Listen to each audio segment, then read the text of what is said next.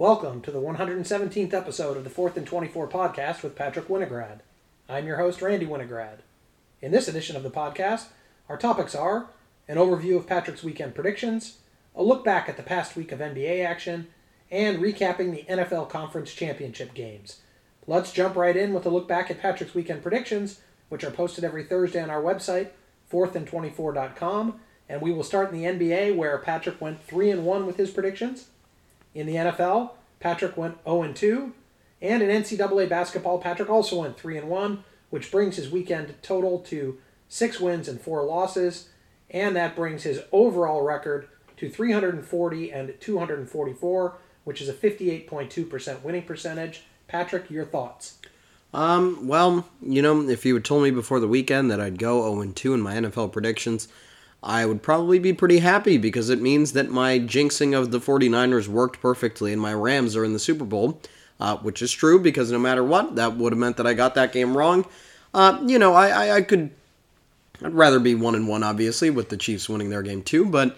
Uh, if I was one and one at the expense of the Rams, I wouldn't like that very much. So uh, I'll, I'll, take the 0 and 2 for this week, and uh, overall, still had a good week, and uh, in the NBA, had some good predictions this week. Finally, I mean, I think the one game that I expected to be right the most was actually the game that I lost in the NBA because the Bucks got demolished on their home court by the Nuggets. Uh, the Nets almost pulled out a win at the Warriors, but the Warriors won, and then the other two games. Uh, the Hornets, uh, much to Michael Jordan's dismay, played a close game against the Lakers uh, that probably shouldn't have been very close. But regardless, they still got the win. And then I'm struggling to remember the last game that I picked, but I know I got it right too. Uh, probably had something to do with Memphis, I would assume. Yeah, it was the Jazz and the Grizzlies. I, I seem to pick Memphis games every single week because, well, they're interesting. Uh, but moving on from the NBA in uh, in college basketball, um, the one game I got wrong was uh, a game that I don't think anybody could have predicted the outcome of, and that was the fact that Kentucky went on the road and well, they beat Kansas, but I don't know if that's doing it justice. They didn't just beat them; they they they really killed them. Um, they were up by 13 or more, I think, for the entire second half. When Kansas thought they had an opportunity to get back into the game, that was when they had cut the lead down from 17 to 15 or 16 to 13 or 16 to 14. Kansas was really never in this game. It was, ne- I mean, I think Jay Bilas said at the end of the game, it was never really a game at all. Uh, but Credit to Kentucky for doing that. That was the game I got wrong. Uh, Providence won on the last second uh, on last second free throw shooting and defense. Um, they were losing for most of that game, but only by small margin. Uh, Purdue led by 20, and then Ohio State came all the way back to tie, and Purdue had to make the game winner with well a game-winning buzzer beater. Uh, that was Jaden Ivey's third career buzzer beater against Ohio State to win a game. Uh, so it's a pretty good record there, and I guess uh, Ohio State probably should steer to not make the game close because it's going to end in heartbreak, or they're going to, uh, well, I mean, they're going to lose to Jaden Ivey hitting a buzzer beater as long as he's there, and if he, uh, if the game isn't close, then well, they just hope they win, and if they didn't, then well, they didn't deserve to win anyway. Uh, but that was the other game there, and then uh, there was the uh, Texas Tennessee game where Texas also had a huge lead.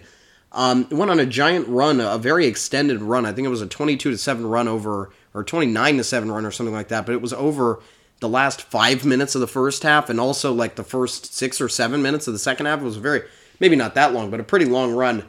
Um, and then Texas ended up giving up that lead, but while they gave up that lead, they also came back uh, to win the game at the very end, and uh, that's how those predictions went. All right. Well, Patrick's predictions for next weekend will be posted on our website as always on Thursdays. Let's move on to uh, our weekly review of NBA action.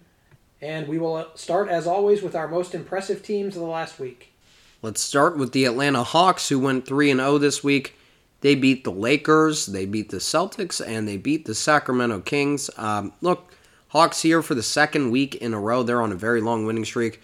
Uh, it looked like they had really faded out and they were a shell of their former selves last year, but now they're looking just like they did at the end of the year, a formidable contender in the East, as opposed to really close to a bottom feeder at some point this season. I believe they were 17 and 25 before they've now won seven in a row to get to 24 and 25, which again, still not great, but um, trending in the right direction for the Hawks. Uh, moving on from them, the Nuggets went 4 and 0 this week. They beat Milwaukee, as I mentioned before, New Orleans, Brooklyn, and Detroit. Obviously, the New Orleans and Brooklyn wins, or the New Orleans and Detroit wins, don't mean that much. I mean, you could you could make that argument.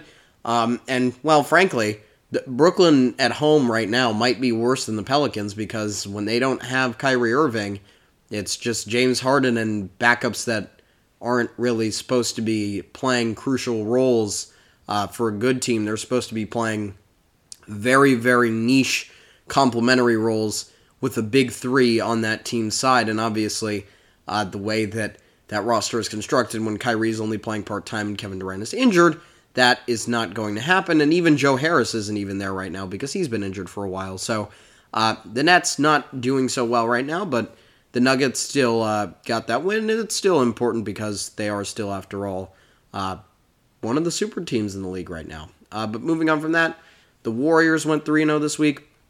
They beat Brooklyn. They beat Milwaukee or Minnesota, sorry, not Milwaukee. Um, and they also beat Dallas.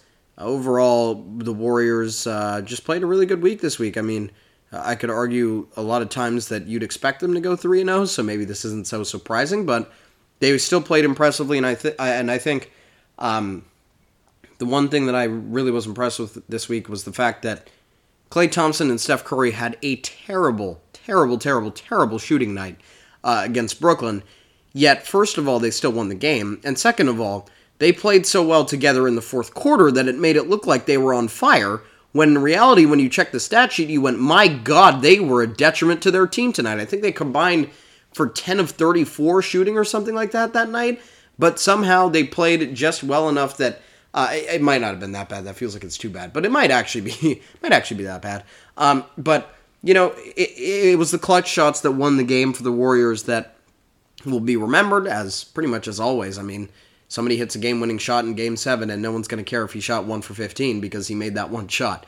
Uh, but again, that that's kind of you know that that is what happens in the NBA. And Klay Thompson and Steph Curry were great in the fourth quarter, but you know they still don't have their their synergy quite down. And but I, I still have to say I'm impressed that they have gone 3 0 this week because of the fact that they played a pretty decent schedule. They played only playoff teams.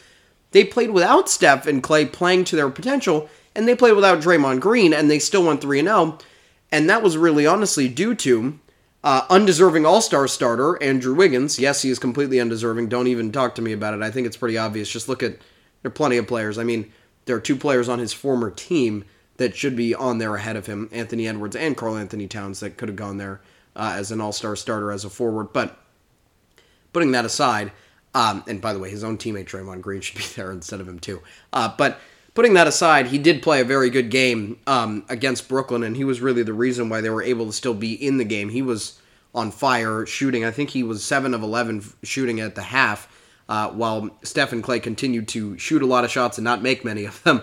Uh, but then when it came to the fourth quarter, Wiggins had his shots, didn't really make many of them. He made a few, but not not exactly as clutch as Steph and Klay have been. And uh, in the end, they got them the win, as it should be. But uh, moving on from that, the Philadelphia 76ers also went 3 0 this week. They beat Sacramento, they beat the Lakers, and they beat New Orleans. Uh, not too impressive of a schedule, but Joel Embiid and this team just keep playing super well, and I think you got to give them credit. No matter who they're playing, they have been up to the challenge all year. And uh, you know, without Joel Embiid, this team is not that great, and uh, we know that. But I mean, I still think if they can pull out a few wins without him, whether he needs to rest or whether he's injured, uh, they can really kind of pad their record to the point where they'll have some decent home court advantage in the playoffs, and uh, hopefully enough to carry them through a round or two. Because I don't know how any team is going to be going through the East when they're not the one seed, especially with how jam packed it is with those top six teams, including Cleveland and Brooklyn and Milwaukee and uh, the Sixers. I mean, the Nets. If I didn't already say them, there, there's a lot of Miami. I, I, I probably said all of them. I probably repeated some of them, but there there's a giant clump at the top of the East. You should look at the standings and figure it out because it's really confusing. Uh, but overall, I think the Sixers are playing well enough to maybe even join that clump soon. Uh, and they're playing well enough that they should be able to win a playoff series off of one of those teams if they get the right matchup. All right, well, let's move on to the most disappointing teams of the last week, including somebody that may be in that clump you were talking about. Yeah, let's start with the Brooklyn Nets.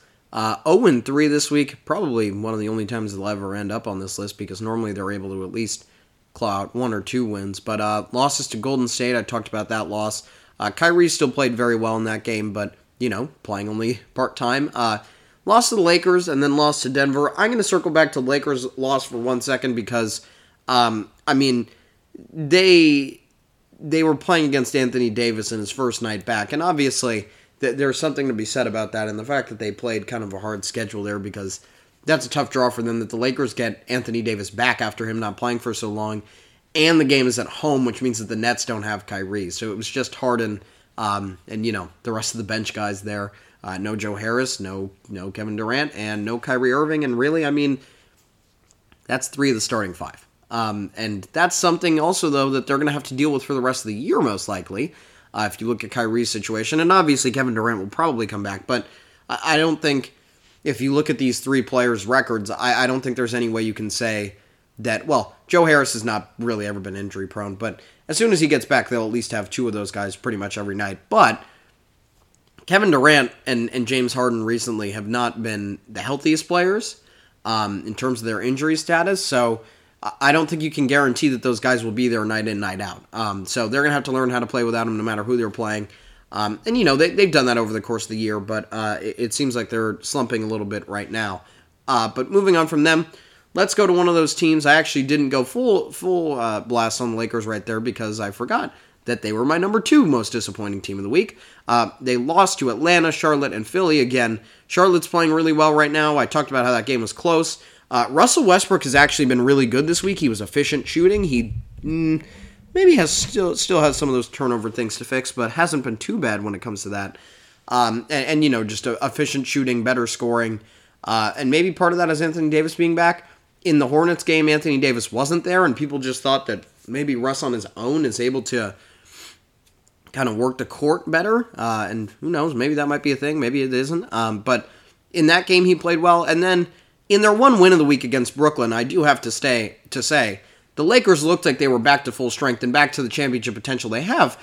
But as you see this week, that was the one game of the entire week where Russell Westbrook, LeBron James, and Anthony Davis played because LeBron did not play at Atlanta. He also didn't play at Charlotte. He only played that game at Brooklyn, and Anthony Davis wasn't there when they played Philadelphia. So when you look at that one game, you can say the Lakers played well.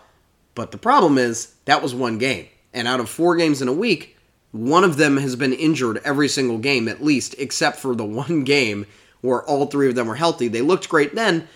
But again, just like the Nets, you can't rely on them to be healthy. And that's the problem. You can say all the all that you want. If they're healthy, then this, but they're not going to be healthy. So I'm starting to lose my faith in the Lakers because of that, because the if is just not the if part of that conditional statement is not really ever being fulfilled. Let's move on now to the Utah Jazz. Uh, they went 0 4 this week. Uh, they lost to Minnesota, they lost to Memphis, and they lost to Phoenix twice. And you know that schedule's really the reason why I have them uh, why I have them below the Lakers. And uh, also, Donovan Mitchell hasn't played in a while, so uh, but again, just like I said that the Nets have to learn to win with only James Harden on the floor or only Ky- Kyrie on the floor, depending on the game. The Jazz definitely need to learn how to win without Donovan Mitchell because the Nets have proven that they've done that in the past and they're used to playing without him.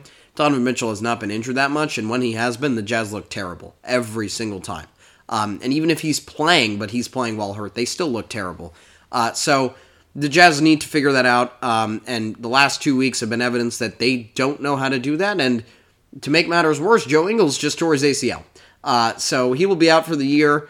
It may be a little bit into next year, too.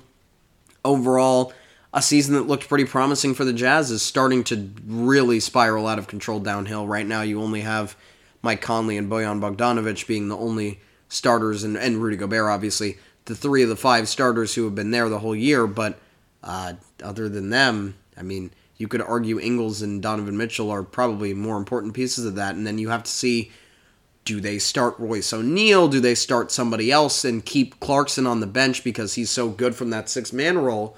Or does he have to flex into the starting role and does that affect how he plays? Uh, and look, I don't know what the Jazz are going to do, but I think no matter what, it won't have a positive impact because they're going to have to learn how to deal with however they're going to shift their rotation. And uh, overall, I just don't see this team doing many great things for the rest of the season the way it's looking. I, I, I don't. I probably have more faith in them than I do in teams like the Lakers at this point, but I still don't have much faith in them. Moving on to the final team, the New York Knicks. Uh, they went 0 3 this week, played Milwaukee, Miami, and Cleveland. Again, those three teams are all actually in that clump that I talked about at the top of the East, so not too surprising that they lost to them. Uh, but overall, Milwaukee didn't even have their best week this week. I mean, they lost to the Nuggets by 30 at home, so uh, it's not like they were uh, playing uh, at a high level on all cylinders or anything like that. They weren't going crazy this week, but uh, so you know, I'm not I'm not too high on the Bucks in terms of uh, losing to them is not an automatic excuse, at least in this current state of them. Uh, Miami, Cleveland, both very good teams, but look. The Knicks just have to win a game at some point. I mean, if you want to be a playoff team, you do have to beat other playoff teams. Uh, the Knicks really are kind of the East Conference, Eastern Conference version of the Sacramento Kings, honestly. That's what they're feeling like to me right now. They beat a lot of bad teams. They have weeks where they might go two and two and three and one, and you think that there's hope for them, and and they pull off an upset or two, and then all of a sudden they're not only losing to teams like Milwaukee, Miami, and Cleveland, but dating back to a few weeks ago, they're also losing to teams like Orlando and Detroit out of nowhere. So uh, overall, I don't like the way that the Knicks are going either, and frankly, that's a common thread with all of these four teams. Honestly, other than the Nets I'm really not too optimistic about any of these teams. I think the Knicks are in real danger of missing the playoffs. I think the Lakers are in real danger of going into the play in and really having their season um, hang in the balance of one injury for one play in game. Uh, and I think the same thing with the Jazz. And I also think that the Nets overall, I don't see them as the highest championship contender anymore. And I see really a few teams fighting with them. And I don't think it's very obvious anymore like it was before the season. But uh, back to the Knicks they were one of those teams that was supposed to compete for maybe a four or five seed, and they just have not looked the part. They've not played the part. They have not done well at all this year.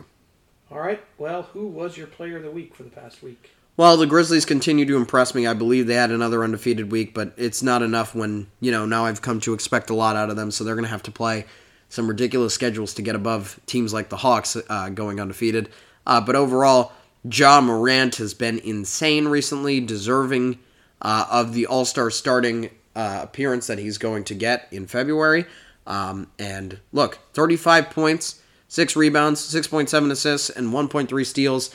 His stats don't jump out at you at you as a triple double guy like Nikola Jokic or anything like that, but the fact of the matter is his impact is undeniable and if you looked if you've watched their games at all, you know that Ja Morant has just been pretty much unstoppable all year long and he's really uh, becoming not even a dark horse MVP candidate at this point, really one of the front runners.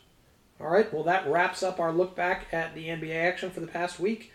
Let's turn our attention to the NFL, where we have a review of the NFL Conference Championship games. Let's start in the AFC, where the Bengals beat the Chiefs in overtime, 27 to 24, to capture their first AFC championship since Super Bowl 16 when I was a kid. The Chiefs had a 21 to 3 lead and took a 21 to 10 lead into the half, but it could have been a much bigger lead. Uh, the Chiefs did not score on first or second down from the one yard line with nine seconds left, uh, and the clock ran out before the Chiefs could even kick a field goal to make it 24 to 10. Um, at that moment, that was really when the momentum started to swing in favor of Cincinnati. Uh, I don't know about Eli Apple taking that moment and crowning it into he's the best corner of all time. I mean, he hasn't done that much, but if you look at his Twitter threads recently, uh, he's done pretty much about everything you can, stopping short of saying he's the best player of all time. Uh, but you can look that up for yourself later. I'm not here to talk about that. You'll find out. I think it's actually pretty funny if you look at it on your own. Just just trust me on that. Uh, but moving on from that, at that moment, I mean, look, I, I, said it. The momentum started to swing in favor of Cincinnati. They shut down the Chiefs on the first drive of the second half um, and settled for a field goal only, but still got some points to make it a 21 13 game. Mahomes and the Chiefs got the ball back but Mahomes immediately threw an interception on really just a dumb pass that he should have just thrown into the ground on the screen. Uh, Cincinnati took the ball with a short field and scored the tying touchdown and a two point conversion. Uh, the two teams traded field goals in the fourth, and the game went into overtime, tied at 24. In overtime, everyone, including Josh Allen, check Twitter on that one too, thought the game was over as soon as Kansas City won the toss. But the Chiefs had two incompletions, and then on third and 10, Mahomes got desperate and was picked off by Vonn Bell attempting to throw the ball into double coverage. Jessie Bates tipped it to Vonn Bell, uh, who caught it with one hand basically off his knee. Uh, then the Bengals marched down the field and set themselves up for a short 30 yard field goal. And Evan McPherson, of course, stayed perfect in the postseason, giving Cincinnati their first Super Bowl berth since 1989. And not to mention that, the seventh game in a row that ended on a game winning field goal. Actually, on the last play of the game, and also it was the fifth game in a row, I should say, because all of the games from the divisional weekend and then this one. Yeah, like you said, another great playoff game.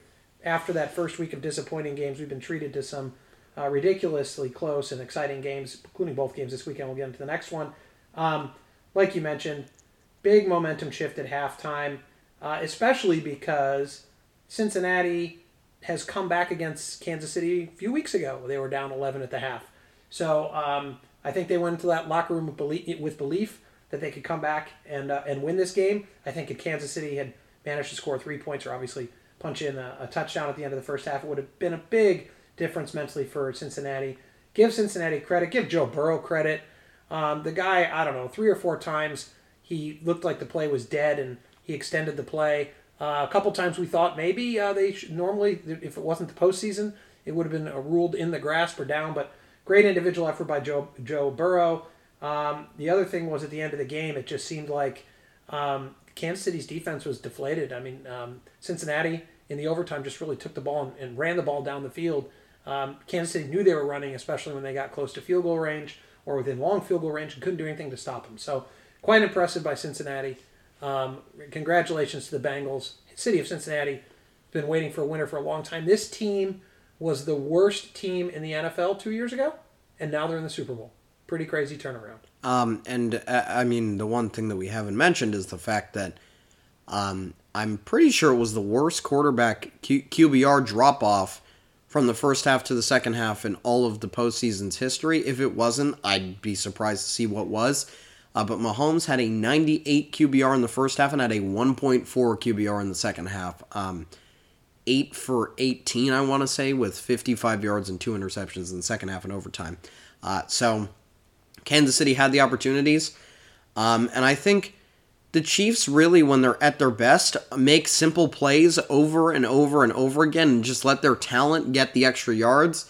You know, you throw little five yard seams to Kelce and he just keeps running, and all of a sudden it's a 20 yard big play. You throw slants and crossing routes to Tyreek Hill, and he runs across the entire field, and it turns into 30 yards. But I think once the Chiefs had gotten their big lead, they just started to press a little bit, and they got a little bit too cocky. And, you know, you start throwing into double coverage, you start throwing on the run a little bit more. You try to pump fake a defensive tackle on a screen that you should have just thrown into the ground. I think Mahomes just not necessarily overthought it, but thought the game was going to be easier than it ended up being, and I think that really cost the Chiefs, and that's the reason why they ended up losing the game, not even just because of their defense. Yeah, Kansas City, um, Mahomes had some rough first halves, but usually once he straightens it out, he's hot for the rest of the game. This was the unusual flip side of that, where he was fantastic. But he was just like that against the Bengals in the in the first game. They played them in the regular season, though. It's pretty much an exact repeat of that game, actually. Well, there's hope for everybody uh, in, in in the NFL. If uh, you can go from worst to the Super Bowl in two years, you got to draft right. Got to get that quarterback, that stud wide receiver, mix in some other. They've had some other talent on the roster. New coach. You have to do more than draft right. You have to be lucky enough that the player on the table is just that good. I don't think that you can say that other years this could have happened because when you look at Sam Darnold, when you look at Josh Rosen, I mean, that was a quarterback class that we thought. I mean, obviously someone could have said you could make the argument, well, if somebody had knew had had evaluated Lamar Jackson and known how good he would have been, then maybe it would be a different story. But Lamar hasn't made it to a Super Bowl either. Uh, so look, Joe Burrow is just he's just that guy. I mean, it, it's really it's really that simple. He is just that good. Uh, he was a generational talent. He should have been regarded as such the whole time.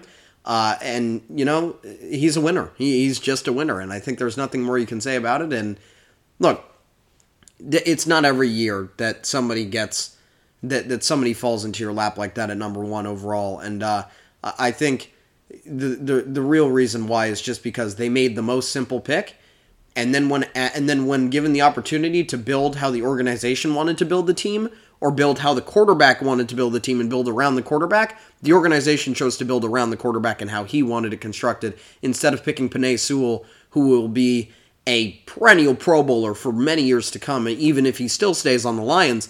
They instead chose to pick Ja'Marr Chase instead, and uh, let's just say it worked out. Um, that was a smart pick, and you know, a lot of people said, Well, what are they going to do when he just gets sacked over and over again? Look at the Tennessee game. He got sacked nine times and they still won the game, and he was still able to throw pretty effectively. Uh, and I think they figured out that sometimes you got that big, you got that great of a weapon, and you have that great of a quarterback. It can really overcome how bad your offensive line can be. I mean, it, it, I I won't say that they're exempt from a possible similar out result than uh, what the Chiefs had last year, where their offensive line just imploded against a really good pass rush. And I wouldn't put it past them to lose by a lot in the Super Bowl because they can't score because Aaron Donald is just running up the field on every single play. But to get to the Super Bowl, they have done everything perfectly. Um, and, you know, that really, honestly, the line didn't even play that bad in that game. They weren't great, but they weren't terrible whatsoever. And all they need to do kind of like the Niners need Jimmy Garoppolo just to not lose the game. They just need the offensive line to not lose the game, and uh, they didn't. Let's move over to the NFC Championship game. As we said, another great game, sixth in a row over the past two weekends. The Rams defeat the 49ers, break the six game winning streak, 20 to 17, to advance to SoFi Stadium again for the Super Bowl. Uh, yeah, after an early interception by Matt Stafford and a 0 0 first quarter, the Rams had the first score of the day with a strike to Cooper Kupp on a third and 18 from the 20 yard line, I believe, uh, something in that range. But then the 49ers scored 17 unanswered points, including 10 in the second, one on a Deebo Samuel screen, uh, some good throws by Jimmy Garoppolo in the two minute drill to get a field goal for the Niners, and then seven in the third to take a 17 to 7 lead. Then the Rams came storming back. Uh, they completed the f- largest fourth quarter comeback win in conference championship history in the entire NFL. Uh, they came back from a that 17 to 7 deficit, stayed all the way until the fourth, and won 20 to 17. This was the first game to not end with a score on the final play since the wild card round. Fun fact. However, with the opportunity of a game tying field goal after the Rams had hit a game winning field goal, or what what would eventually become a game winning field goal, what at the time was a go ahead field goal, um, and a chance to take the lead with a touchdown. As he was being sacked, Jimmy Garoppolo just decided to, I don't know, throw the ball around like, I don't know, maybe resembling of uh, uh, Matthew Stafford in the Rams SoFi end zone on the uh, left side of the stadium, or when Kyler Murray did the same thing in the same end zone. Uh, and Jimmy Garoppolo just took it out and did it at the 10 yard line instead in the NFC Championship game. Um, and he just chucked it wildly to JaMycal Hasty. Hasty could have caught it because it was basically like a water balloon toss. It was a very it was a very slow throw, but uh, it was high and oddly spun, and JaMycal Hasty couldn't handle it.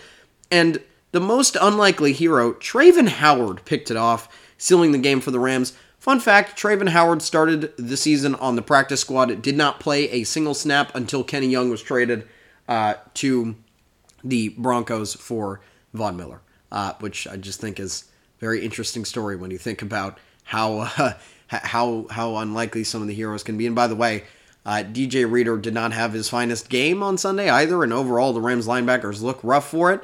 Uh, but when you look at the pressure that they're getting from the guys that they got on the defensive line, I'd say it ended up being worth it. But uh, also on that final play, Aaron Donald was the one sacking Jimmy Garoppolo just as they had just as the announcers had started to mention the fact that really in every game against San Francisco, he hasn't done much this season. So, of course, when you need it the most, the most important play of the season, of course, that is when Aaron Donald, one of the best defensive players of all time, easily in this generation, comes up big. Yeah, a great win for the Rams. Um, inexplicably, though, Deebo Samuel, who's basically unstoppable, a best player on the field, maybe besides Cooper Kupp. I mean, Matt Stafford had a great, great game as well especially late with some t- th- tight throws into tight windows in the face of pressure. But Deebo Samuel, I don't think touched the ball. I heard in the final seven and a half minutes yep, of the game. It was now, a long time. The Rams may have had the ball for part of that time. Six minutes of it, probably. But still, that's part part credit to them. Keep the ball out of his hands. I realized that the that the, the Niners started that last possession deep in their own territory, um, and you know maybe caused them to get other game plan. But you got to have your best player touch the ball, especially when he proves he's capable of taking a screen pass and taking it to the house. So um, some head scratchers there. Um, Jimmy G obviously going to face a lot of criticism. Is facing more criticism. Probably not how he wanted to be remembered um, in his last game. Apparently, as a Niner, I think that sealed his fate. That last kind of panicked, uh, as you called it, a water balloon toss. It was really a spinning underhand backhand throw or something. Pretty ugly stuff to do at, that situation. You got to take the sack. Can't take a chance. You got to live to play another down. It was third down, not fourth down. Fourth down, you can understand. Third down, you just can't do that. And uh, one thing I do have to add is that the Rams finally flipped the script on the Niners in terms of the rushing game and time of possession. Uh, in the first game that they played this year, where the 49ers absolutely killed the Rams, the time of possession was 39 minutes and 3 seconds to 2057 uh, in favor of the 49ers. In the overtime game, it was 36 44 to 31 24 in favor of the 49ers. And by the way, again, that was the closest game, which makes a lot of sense when you look at that, uh, the time of possession. But in that game, the Rams had 2.4 yards per rush compared to the Niners 4.4, 135 yards compared to 64. Uh, in that first game, the Rams also struggled to run the ball, only rushing for uh, 52 yards uh, on 5.2 yards per carry. But if you were watching that game, you know that the Rams were down by so much so early with some turnovers that they had no opportunities to run the ball. And when they did, it was really more of a, a decoy to just keep the Niners honest. And that doesn't really. The 5.2 yards per carry is ridiculous because it was only on 10 carries. Meanwhile, the Niners had 44 rushes for 156 yards in that game. Basically, did what the Patriots did to the Bills in Orchard Park earlier this season. But in this game, as I said, the the the the, the Rams flipped the script. I mean, there's nothing else to say about it. Uh, the Rams had the ball for 35 minutes and 39 seconds of the game, uh, while the Niners only had it for 24 21. The Rams only had two penalties for 10 yards. One of them was a delay of game, and then one I think was a false start, and that those were all the penalties they had in the whole game. Uh, they ran for more than the Niners. I mean, this was an ugly running game. The Rams had 29 attempts for 70 yards, and the 49ers had 20 for 50, but 2.5 yards per rush, 2.4 yards per rush. Uh, the, the, Niners leading by that decimal point uh, lead, but you know, when when you look at the game overall, it, really felt like the Rams had more control running the ball. Um, and you know, maybe without the kneels at the end of the game, the Rams probably actually had more yards per carry. Um, but look, this game was a hard fought game. Uh, the Rams were able to at least say kind of even with the 49ers in the rushing game, and I think that made all the difference uh, in the world. And really, uh, Jimmy Garoppolo could have even been picked off a few more times. Jalen Ramsey dropped one. Uh, and, you know, the one thing that we haven't talked about either is while Jalen Ramsey dropped a pick six, uh, the 49ers could have ended the game. They were up and they dropped a wide open interception in the middle of the field. I don't know where Matt Stafford was throwing it, kind of in between Van Jefferson and Odell Beckham. Uh, and he threw it, and Tartt just dropped it. I mean, there's no other explanation for it. Uh, and he was wide open, but he just dropped it. Um, speaking of that, Matt Stafford also threw a ball to a wide open Ben Skowronek, and the ball just went straight off his hand. So a lot of drops in this game.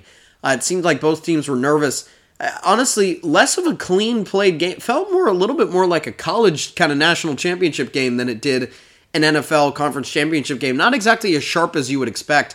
Looks like we were watching Stetson Bennett and Bryce Young, not uh, Matt Stafford and Jimmy Garoppolo. Uh, but that's also after comparing Joe Burrow and Patrick Mahomes, who, you know, even when they're playing bad, still look like they're playing great. Uh, but overall, credit to the Rams for doing their job and finally beating the Niners. Look, McVay started out his career 3 and 1 against the 49ers when he was on the Rams.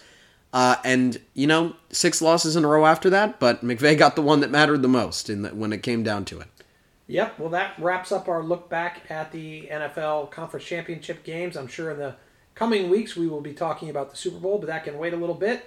That wraps this edition of the Fourth and 24 podcast. Our next podcast will be on Friday, February 4th, where there won't be football to preview, so we will just focus on our weekly in depth analysis of college basketball action.